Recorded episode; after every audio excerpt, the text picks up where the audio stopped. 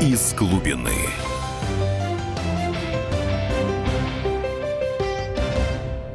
Категорически всех приветствую, дорогие радиослушатели. Итак, в эфире наша программа «Из глубины». Мы всплыли, продули балластные цистерны. И вот в нашем центральном посту, как всегда, собирается компания друзей, очень умных, очень умных людей.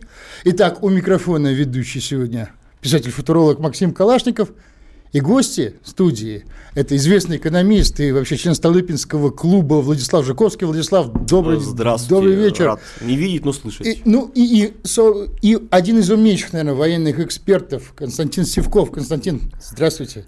Здравствуйте. Друзья мои, я предлагаю обсудить сегодня такую тему.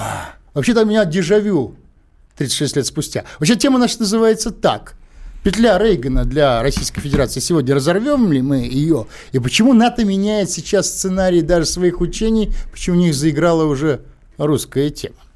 Почему чувствую дежавю 36 лет спустя, в, как в качестве вступительной арии?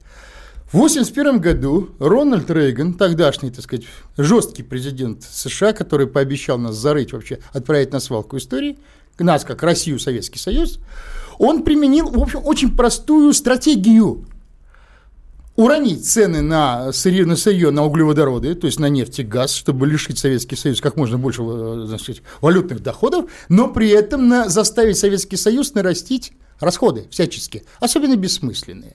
Ну, типа там, сказать, военные, да, там на войну в Афганистане. И при этом отрезать Советский Союз от западных кредитов для топливно-энергетического комплекса, чтобы не, не на что было строить. А, и отрезать доступ к современным технологиям топливно-энергетического комплекса, то есть начать еще и технологическую войну.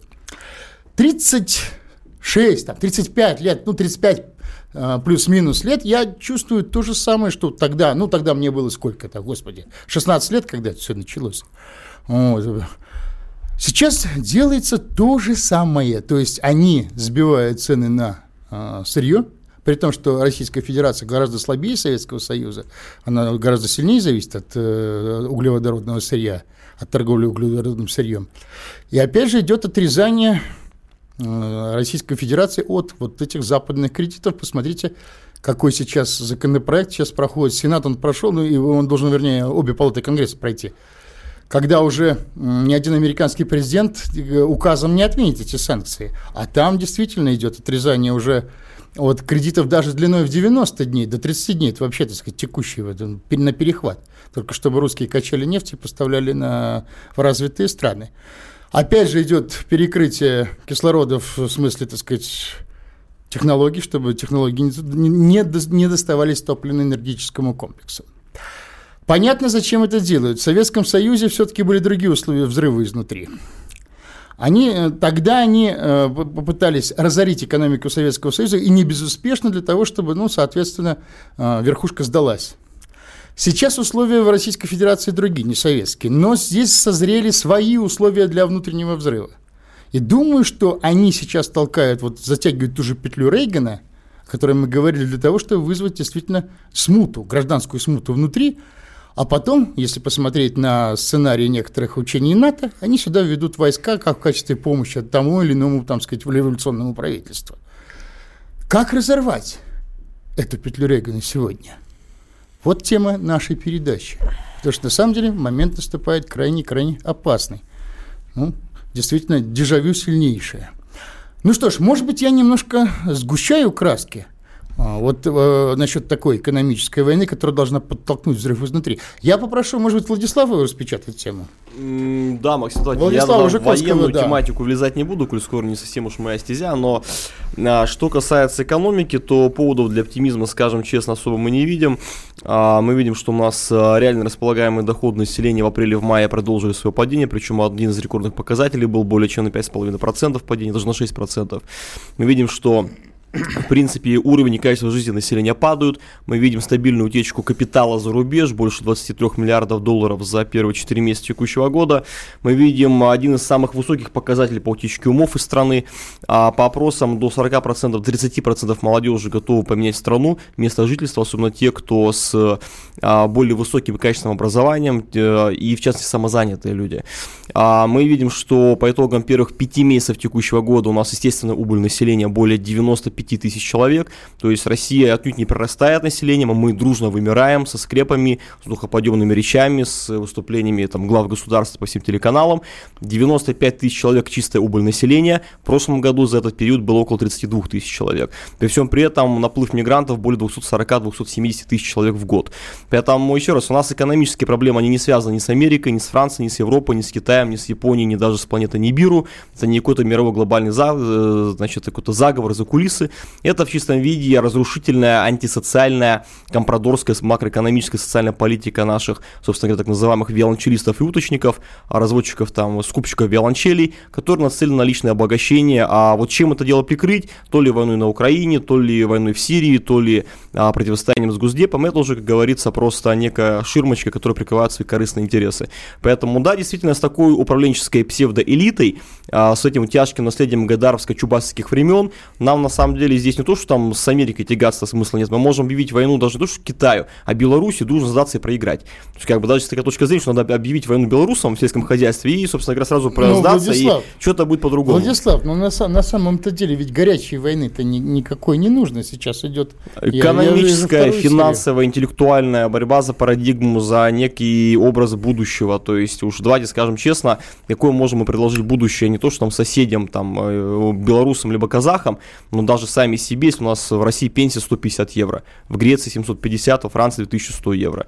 Поэтому еще раз, пока у нас э, там официально 20 миллионов россиян в нищете, реально в нищете живет миллионов 75, а концы с концами сводит 85% россиян, то есть 120 миллионов человек. Вот можно сколько угодно строить красивые прожекты, там 2020, 2040, 70 на 15, Путин 2.0, Путин 7.0, ничего не изменится. Потому что, в принципе, вся система работает на обогащение узкого круга 200-300 самых богатых семей страны, вот, которые с Россией себя вообще никак не ассоциируют. Владислав, вот самое интересное, что недавно была прямая линия. Я вот, например, ждал, что вообще в этот критический момент будет вообще-то объявлены некие стратегический цель, какой-то стратегический выход из положения. Ну, понятно, что зашли Ну, Максим, да ждут уже годами, я думаю, уже можно ничего не ждать, расслабиться, уже ждать бесполезно, просто мы не услышали ни слова про рост нищеты, рост безработицы, рост смертности, падение рождаемости, недоступное образование, недоступную медицину, про вот э, девочка там онкобольная, онкобольная была, как ее спасли, она вот перед президентом выступила, ее отправили в спецсбор, чтобы перевести в Москву на операцию. Ну, извините меня, таких онкобольных не то, что десятки, сотни тысяч человек по стране,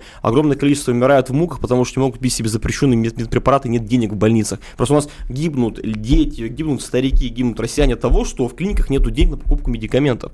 И они же не могут все дружить президенту рассказывать про то, как им плохо живется. Но как бы значит, что вертикаль власти абсолютно не способна решать те социальные, экономические, бытовые нужды, которые стоят перед населением. Это, ну, это приговор, по большому счету, вот это вот всей, там, не знаю, вот там, о, не знаю, там, озеру, как угодно можно называть. То есть без сменной парадигмы ничего не изменится.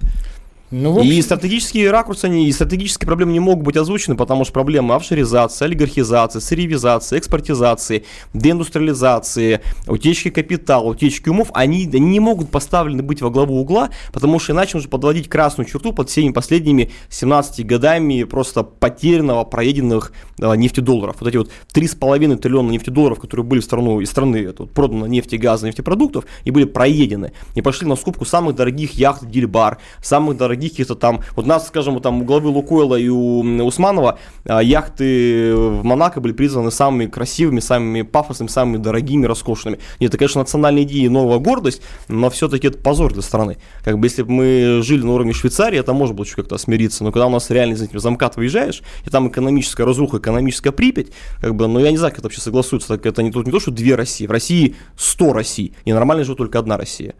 И таким образом, вместо того, чтобы сказать вообще, как, как вести страну дальше из этого, из этого тупика экономического, мы, в общем, услышали только, что Россия поднимается, ее давит. Но в данном случае ее давит, собственно, элита. И делает, здесь она, она делает вид, что поднимается, а экономически она остается пока еще колонией, причем сырьевой колонией. И мало того, сейчас власть завела действительно в, опас, в очень в опасную ситуацию, когда действительно может наступить экономическое разорение. Ну, в, пионер, а в пионерско-пропагандистских сводках, конечно, все хорошо, понятно. Друзья, друзья мои, мы сейчас уйдем на перерыв, но вы оставайтесь с нами на этой волне, мы продолжим разговор, так сказать, во второй части нашей передачи. Из глубины.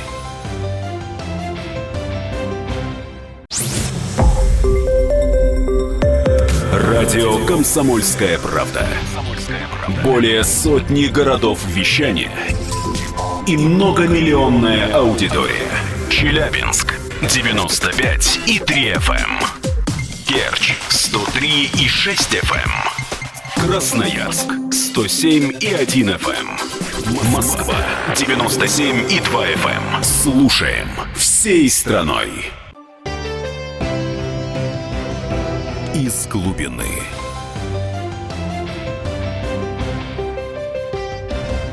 Еще раз здравствуйте, дорогие радиослушатели. Итак, мы продолжаем наш эфир на тему, вообще разорвет ли нынешняя Российская Федерация вторую петлю Рейгана, вот эту экономическую войну, то есть стратегию экономической инаконды, которую сейчас применяют Соединенные Штаты, как и 35 лет назад округленно.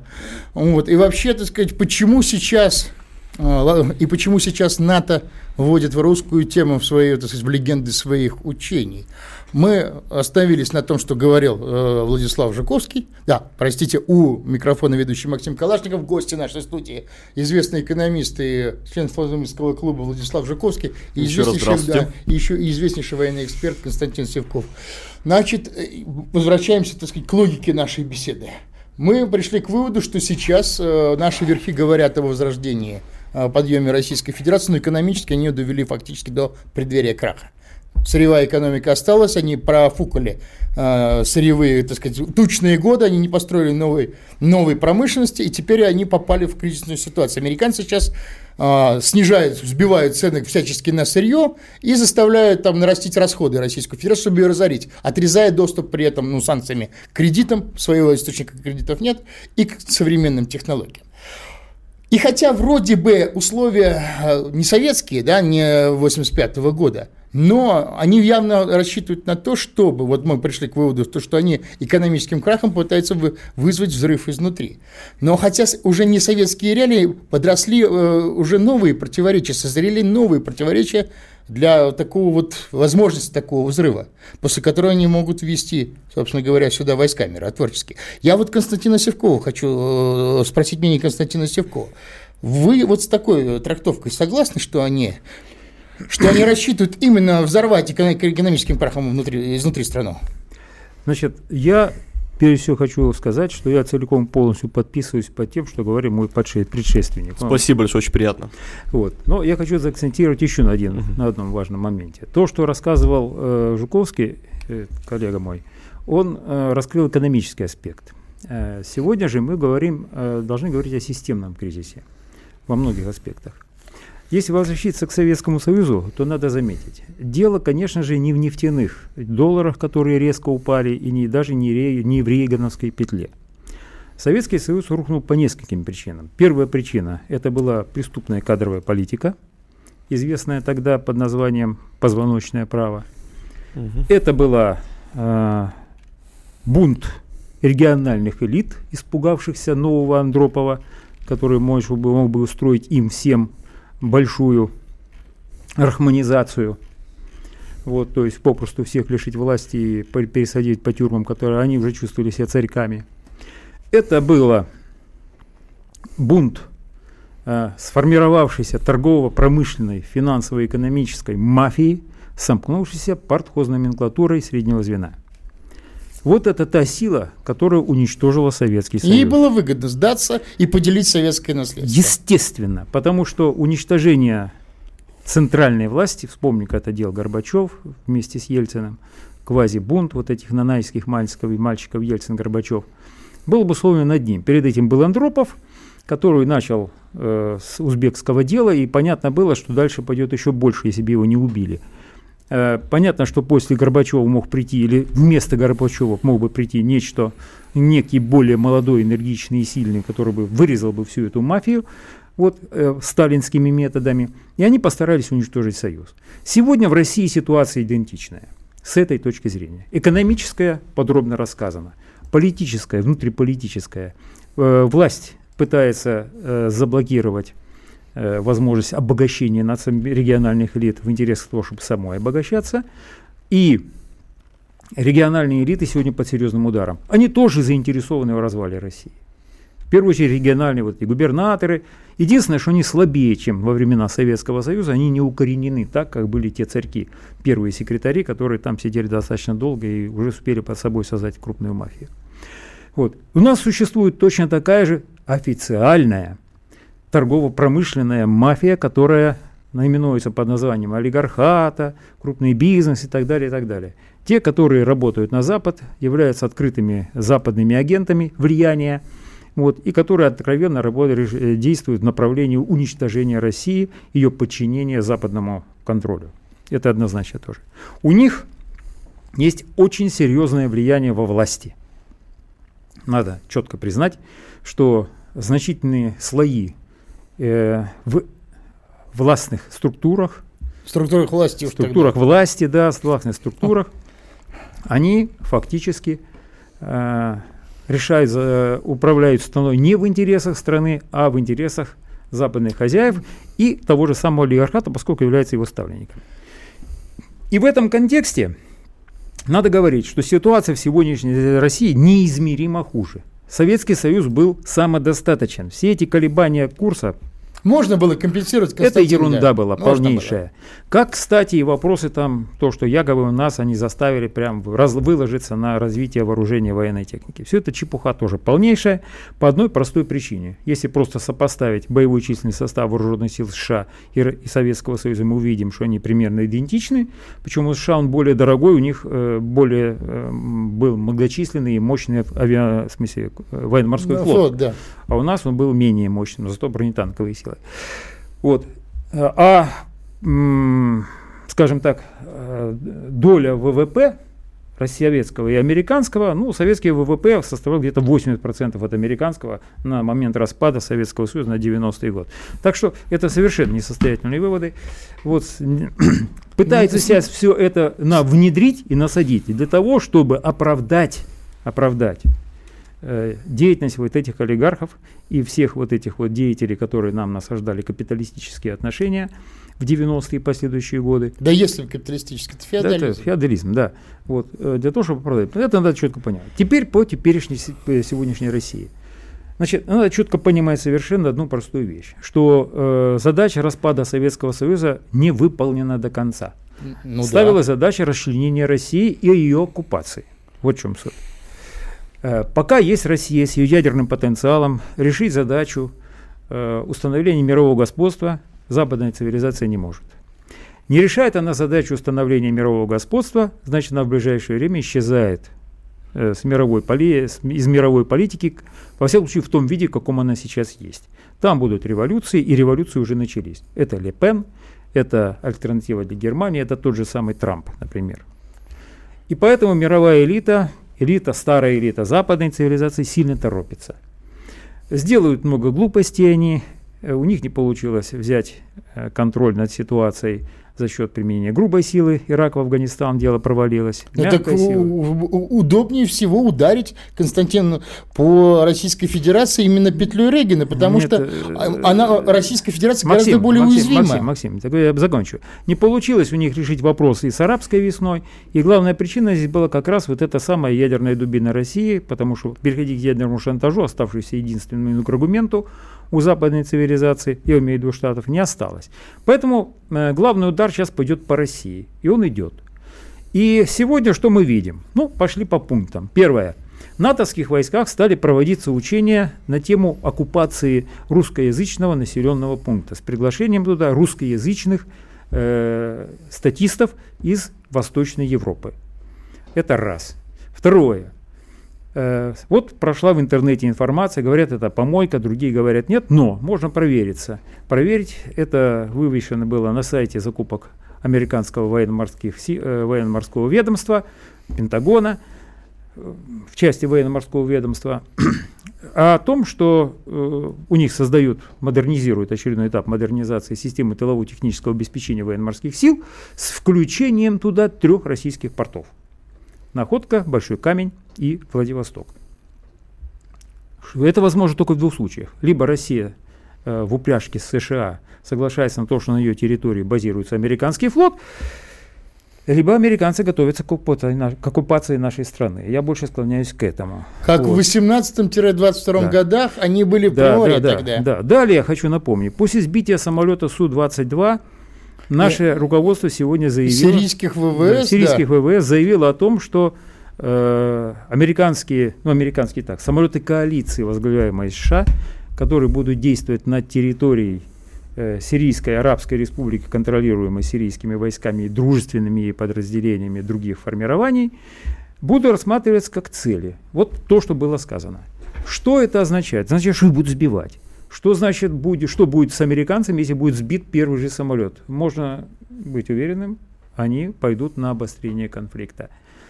То есть они идут откровенно на наращивание конфронтации с Россией. Ну вот я бы, спасибо, Константин, как бы был Константин Севков, военный эксперт, э, капитан первого ранга. А я хочу, вот как Максим Калашников, как ведущим сделать вывод. Они вполне, видимо, рассчитывают, что петля Рейгана сейчас ударит сильнее, вернее, стянется сильнее, чем при Советском Союзе. Это будет более пагубное действие. Здесь э, внутренние противоречия страшные. Они рассчитывают вызвать взрыв, то есть революцию, смуту фактически. А если революция, то, простите, можно по модели интервенции начала 20 века сюда вводить войска. Вот мы сейчас, к сожалению, опять уйдем на перерыв и продолжим эту тему, ну, собственно говоря, говоря, после вот новостного блока. Друзья мои, оставайтесь с нами. Из глубины.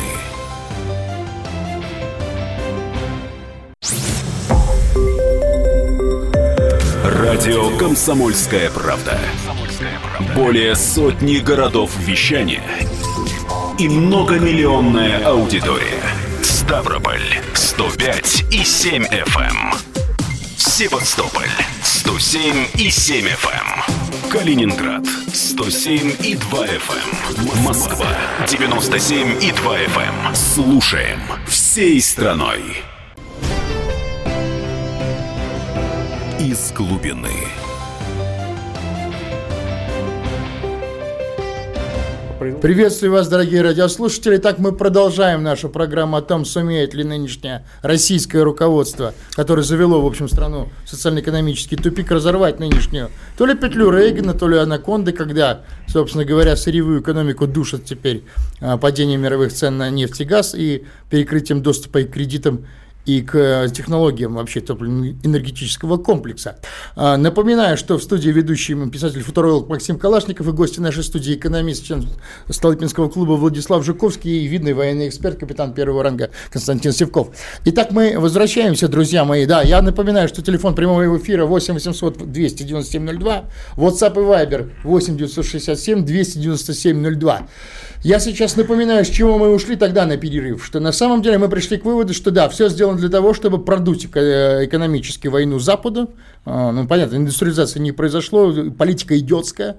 И сейчас действительно экономический крах может вызвать внутренний взрыв по иным, подчеркиваю, причинам, нежели в Советском Союзе. Уже подросли новые, новые несправедливости, да, так сказать, у людей новые несправедливости, социальное расслоение и прочее, да и расслабленная верхушка, она, дети и капитал у нее там, она хочет жить в мире с Западом, она лучше сдаст Путина в данном случае.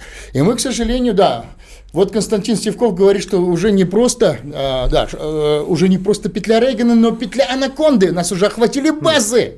Максим, да. Максим, я должен немножко объяснить.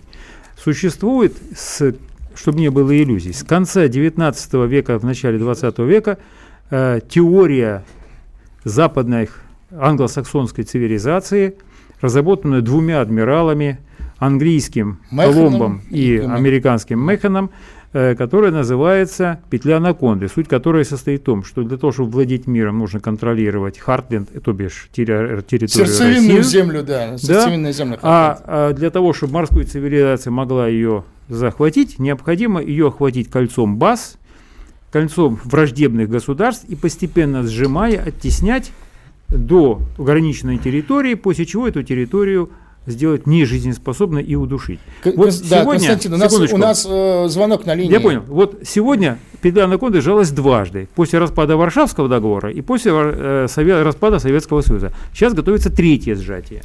И, э, э, Константин, я могу, Константин Севков, военный эксперт, я могу добавить, если ты дважды сжал петлю анаконды базами, то есть ты здесь вызываешь вследствие экономического краха смуту и революцию, с этих баз очень близко сюда со всех сторон, да, с сторон войска вводят. Но да. у нас звонок на линии, Вадим, э, говорите вы в эфире. Да, да, Вадим, добрый вечер, господа. Вот я не соглашусь с Константином Севковым, при всем уважении, я прекрасно э, знаю, как он выступает, и патриот. Но, извините, при таком репрессивном аппарате мощном в Советском Союзе, как КГБ, БХСС, милиция, армия, это в пользу бедных, извините, господа. Помните, как Андропов курировал э, институт ВНИСИ, системных исследований, джерменных вещаний, а там работали Гайдар, Авен, Шаталин. Извините, а был 73-й год, господа.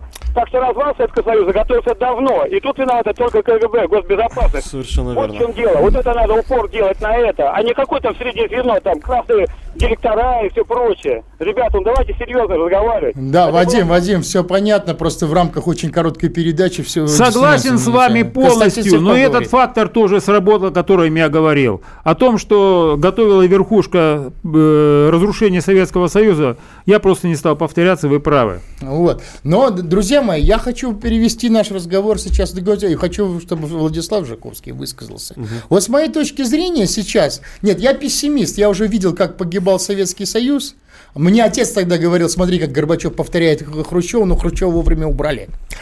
Тогда Горбачева не убрали. Я понимаю, что верхушка нынешняя российская, она похожа к верхушке КПСС. Та маразма не хотела от этого идеологического маразма э, отходить и свое положение хранить, да, сохранить, потому что не отпустить к власти новые силы, энергичные. Я боюсь, что и нынешняя верхушка тоже, она будет держаться этого сырьевого экономического э, монетаризма, да, колониального, она будет сохранять Набиулина, Грефа, там, Силуанова и прочего, mm. и, и уютно. И, видимо, грохнет. Но, в общем, единственная, на самом деле, сейчас возможность, это чтобы Путин сделал, как говорится, переворот сверху. Он поменял бы руководство Центробанка, правительства на что-то меняемое. но они же, вон, блестяще поменяли всю макроэкономическую политику на прошлую пятницу депутаты Государственной Думы. А, полностью поддержали представление от марта текущего года по переназначению Эльвиры Сахибзада Набюльны главой Центробанка. То есть у кого-то еще есть какие-то мысли, что, собственно говоря, это не общая некая единая команда с общим, таким скажем, гайдаровско-собчаковским взглядом на экономику, на государство, пора уже очнуться понять, что как бы нет, это общая генеральная линия партии. Более того, несмотря на все эти разговоры про антинародную макроэкономическую политику, про массовое обнищание населения, про скачок, официально цены на продукты питания выросли в стране за 3,5 года на 33%, неофициально в полтора-два раза. Такие продукты питания, как рыба, мясо, молоко, а большинство фруктов стали просто непозволительно роскошью. У нас стабильно падает потребление молока на душу населения, упало более чем на 7,5% за 4,5 года. Мясо и рыба упало, по-моему, на 12 и 15% соответственно.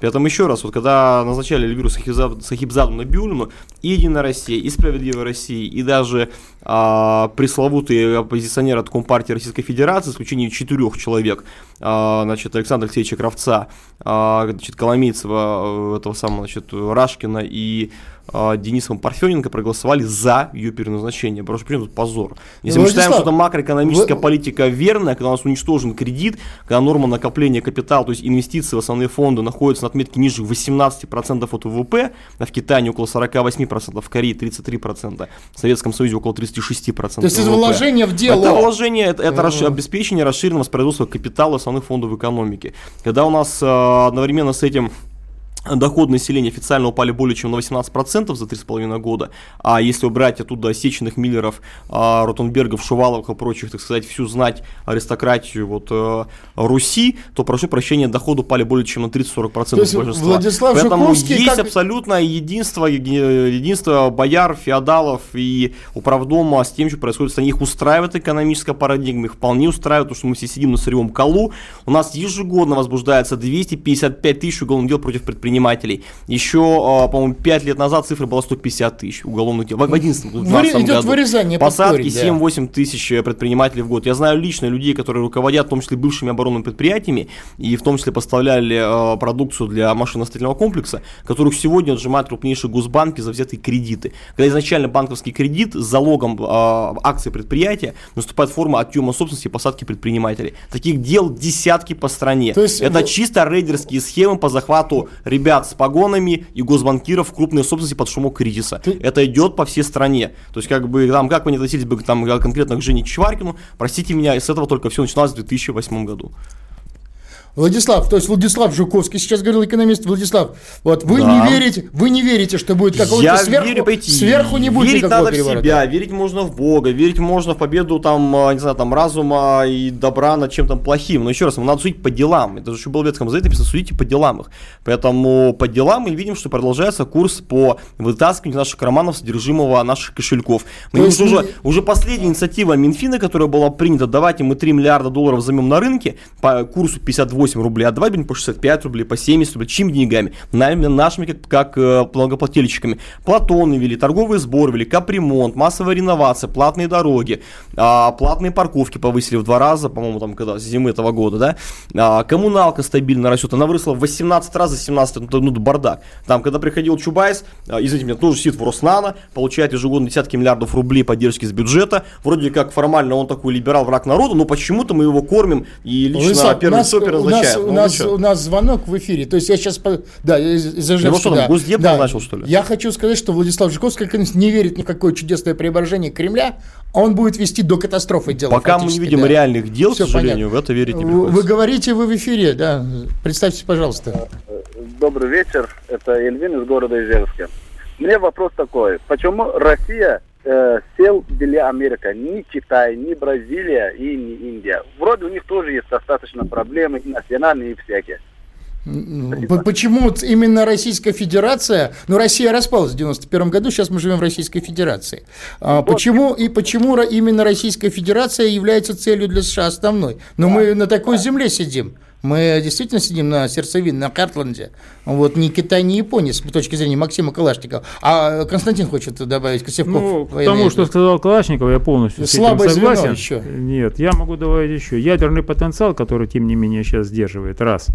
Вот. И, во-вторых, э, Россия занимает важнейшее геостратегическое положение как э, связующее звено между Китаем, Индией, э, другими странами. Вот такой вот ось ось геостратегическая, которая позволяет создать вот этот ШОС как единую массу. Не будет России, не будет единой массы вот этих всех стран, можно бить по частям. Спасибо, был в эфире был Константин. Да, и секунду, я... экономика, экономика. Нельзя забыть, конечно да, же, ресурс, который у нас колоссальный. Та же Коллеги, вода, нефть, газ. Буквально да. одну цифру. Владислав одну, Жуковский отвечает. Да, одну цифру Владислав Жуковский я вам скажу, чтобы понимали, в 91 году по размеру ВВП Китай был в два раза меньше, чем Россия в тех времен. В 2001 году а, Россия, размер ВВП России даже после погрома 90-х Российской годов Федерации, Российской да, Федерации превышал уже ВВП Китая в 2001 году, в 2000 году на 1%. Сегодня размер экономики Китая в 5, значит, в 6,5 раз превышает размер экономики России. Ну, по другим оценкам даже в 8 раз. То есть, еще раз, это, это лучше всего показывает то, что за компрадорская олигархическая вот эта вот сырьевая откровенно антисоциальная экономическая политика проводилась последние там 17 лет. Потом, не знаю, может быть, это Кудрин проводил, там, условно говоря, Чубайс, Греф, Да Кремль его проводил. Ну, все понятно, кормили своих, кормили, понимаете, в нулевые годы почему закрывали глаза на обнал, на серые схемы, на налоги, там, не знаю, давали, оставили какое-то там более-менее бесплатное образование и медицину, не было каких-то капремонтов, потому что нефть подорожала с 20 долларов до 150 долларов, мы имели стабильный проток капитала в страну по счету текущих операций в размере начала 15% ВВП, 10, 7, 8. Когда эта лавочка прикрылась, нефть подешевела, понятно стало, что все, модель Титаник-то тонет, это дефолт сырьевой модели. Она не конкурентоспособна. Не стали залезать нам в карман, чтобы хоть как-то тут что-нибудь достать. Поэтому в ближайшие годы вся макроэкономическая политика будет нацелена на то, чтобы барашка стричь. Когда закончится шерсть, барашка будет уже мясо, с него будут срезать. Потом вытягивать жилы, потом просто кости пустят, ну, пустят на а, мукомольный завод. Вот, вот, вот и все, вот вся экономическая политика. Нас будут доить и дальше. Ну что же, вот говорил Владислав Жуковский, экономист сейчас. Я могу добавить, как Максим Калашников, ведущий, э, попереть Америки на, Китай это очень сложно. А американцы, как англосаксы, они любят стратегию непрямых действий. Они бьют по слабому звену. Если ты выбиваешь Российскую Федерацию, то дальше ты, соответственно, идет дело легче гораздо. Вот. Это действительно очень заманчивая цель. Это выстрелить не прямо в Китай, а в лавину над его головой. Когда ты не в человека стреляешь, а вот, так сказать, камнепад у него над головой снег чтобы снег его засыпал. То есть в данном случае они очень ведут умно. Что делают и Москва, я не понимаю. Я, честно говоря, смотрю, вот я говорил о дежавю тогда, что они, Путин повторяет все ошибки Брежнева только в карикатурной форме. Даже война, вот была бессмысленная война в Афганистане, сейчас есть бессмысленная в Сирии, с моей точки зрения. Вот. И поэтому положение, к сожалению, очень серьезно. И я не вижу признаков того, что верхи что-то изменят вообще. А, а изменять надо именно в социально-экономическом курсе, иначе страна завалится. Но мы проговорим, продолжим отвечать на вопросы наших зрителей после перерыва. Оставайтесь с нами. Из глубины.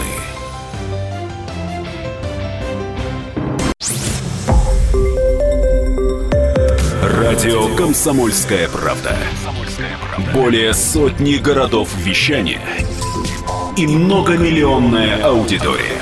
Иркутск 91 и 5 FM. Эм. Красноярск 107 и 1 FM. Эм. Вологда 99 и 2 FM. Эм. Москва 97 и 2 FM. Слушаем всей страной. Из глубины.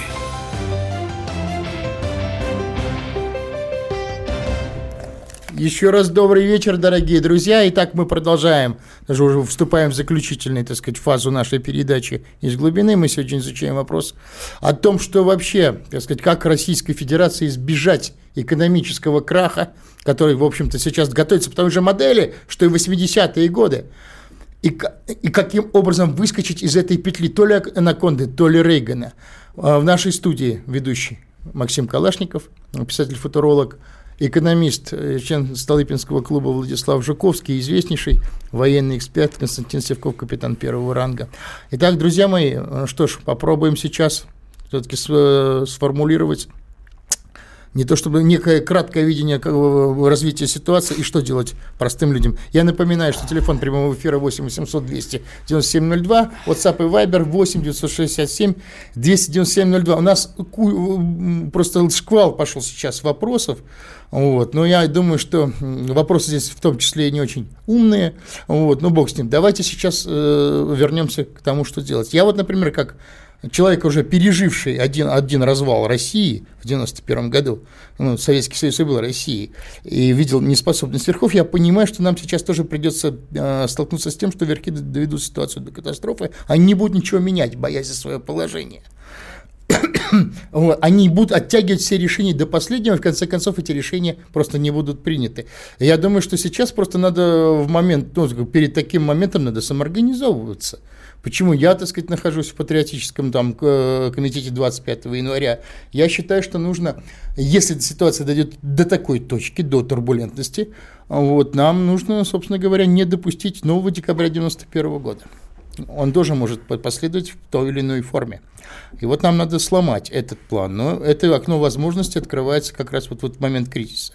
Друзья мои, может быть, я не прав, я прошу. Да, да Владислав Жуковский, Я коротко да, скажу, с моей точки зрения, нужно понять, что все-таки, если мы себя воспринимаем не крепостными, не челядью, не какими-то мальчиками для питья, не дойными коровами, все-таки мы граждане страны, и согласно Конституции, источник власти в России является народ многонациональный, да, вроде как даже местное самоуправление превыше управления федерального уровня, поэтому еще раз мы должны самоорганизовываться, мы должны друг друга поддерживать. А наши уважаемые радиослушатели, я им рекомендую просто максимально информацию распространять, репостить, просвещать людей, а, знание сила, поэтому учение свет, не учение тьма. Поэтому, с моей точки зрения, необходимо жестче придать требования к государству, госорганам, не путать, что, а, собственно говоря, Россия не есть чиновники, не есть бюрократическая вертикаль. Мы а, имеем это законное право а, выходить на улицу, требовать смены макроэкономической и социальной политики. А, мы имеем право, даже более того, мы обязаны отстаивать свои права экономические, политические, на свободу слова, свободу волеизъявления.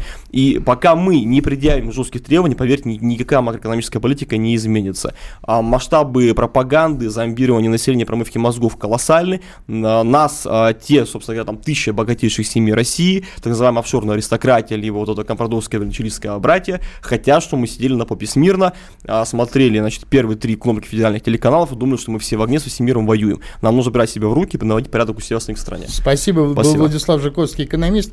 Но прежде чем ты передать слово Константину Севкову, у нас один звонок, Константин. А, а, примем все-таки еще один звонок. Да, Александр, Москва, вы в эфире говорите.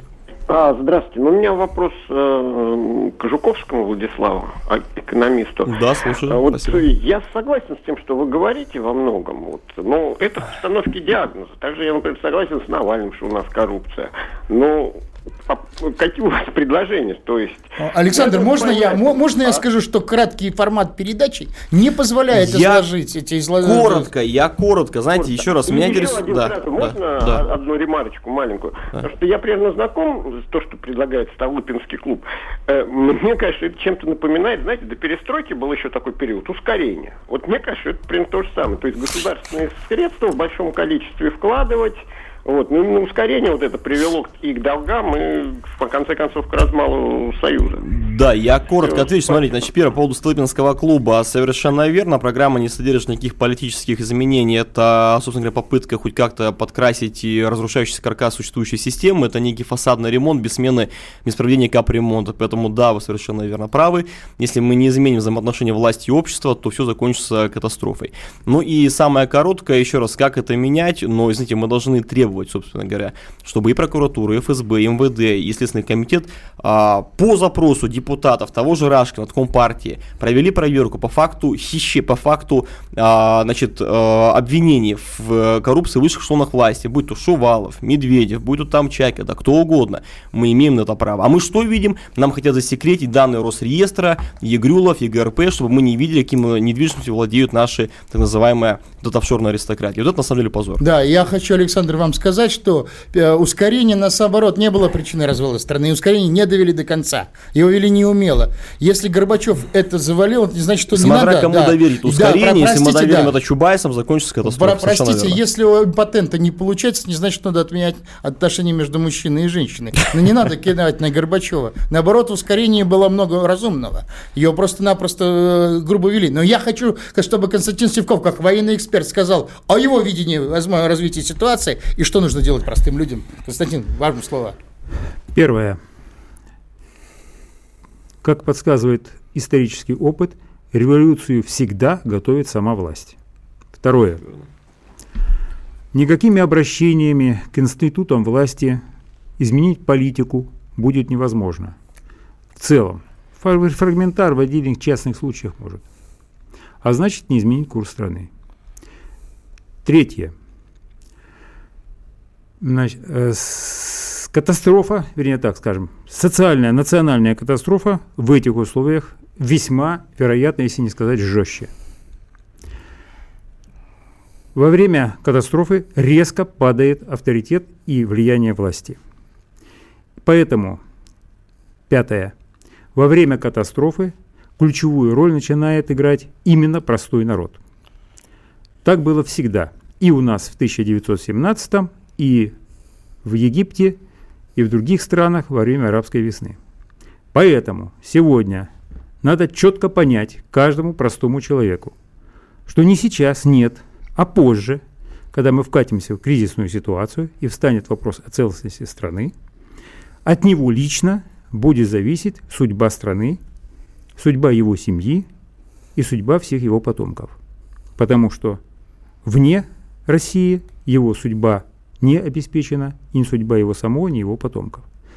И надо уже сейчас готовиться и самоорганизовываться. Как?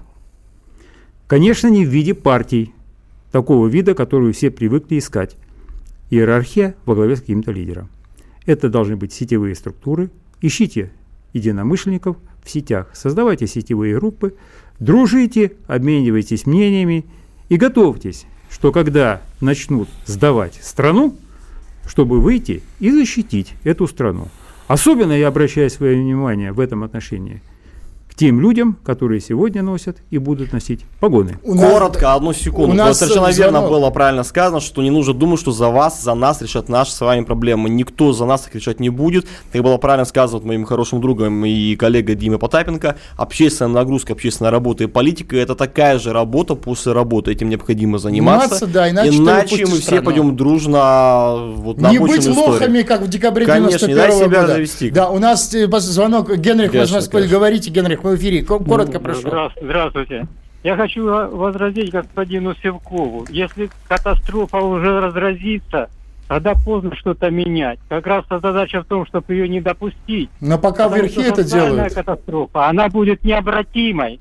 Но, к сожалению, Генрих, я могу сказать, что когда мы пытаемся предотвратить катастрофу, к нам приходят с обысками, и, и нас бросают вон, в СИЗО, как ребята из ГПР да, Максим, за ответственную власть. Да, и Максим тоже были эти случаи, поэтому да, знаешь, знаешь, о чем да. говоришь, поэтому здесь же поймите, здесь же в этом проблема вся эта ситуация, эта система, что она гребет, э, неважно кто-то, левые, правые, патриоты, компрадоры, предатели, национально ориентированные, какая-то какая-то оппозиция. Наоборот, у компрадора больше шансов остаться Потому свободу, что они да. полезны, они нужны, они удобны. А вот патриотов конечно. нынешняя система гребет. И, к сожалению, мы вынуждены э, говорить о том, что, ну, если такое случится, да. Поэтому, когда да, приезжаем в регионы, да, мы видим, что люди да, просыпаются, да. но люди запуганы, Анны, особенно да. бюджетники и предприниматели, да. Да, Я Севков. хочу только напомнить, что тот человек, который реально работает на разрушение России, господин Навальный и ему подобные, никто не пытается даже его засадить в тюрьму, хотя за ним и уголовные дела, и все что угодно. Так... А масса других людей, героев, тот же Квачков,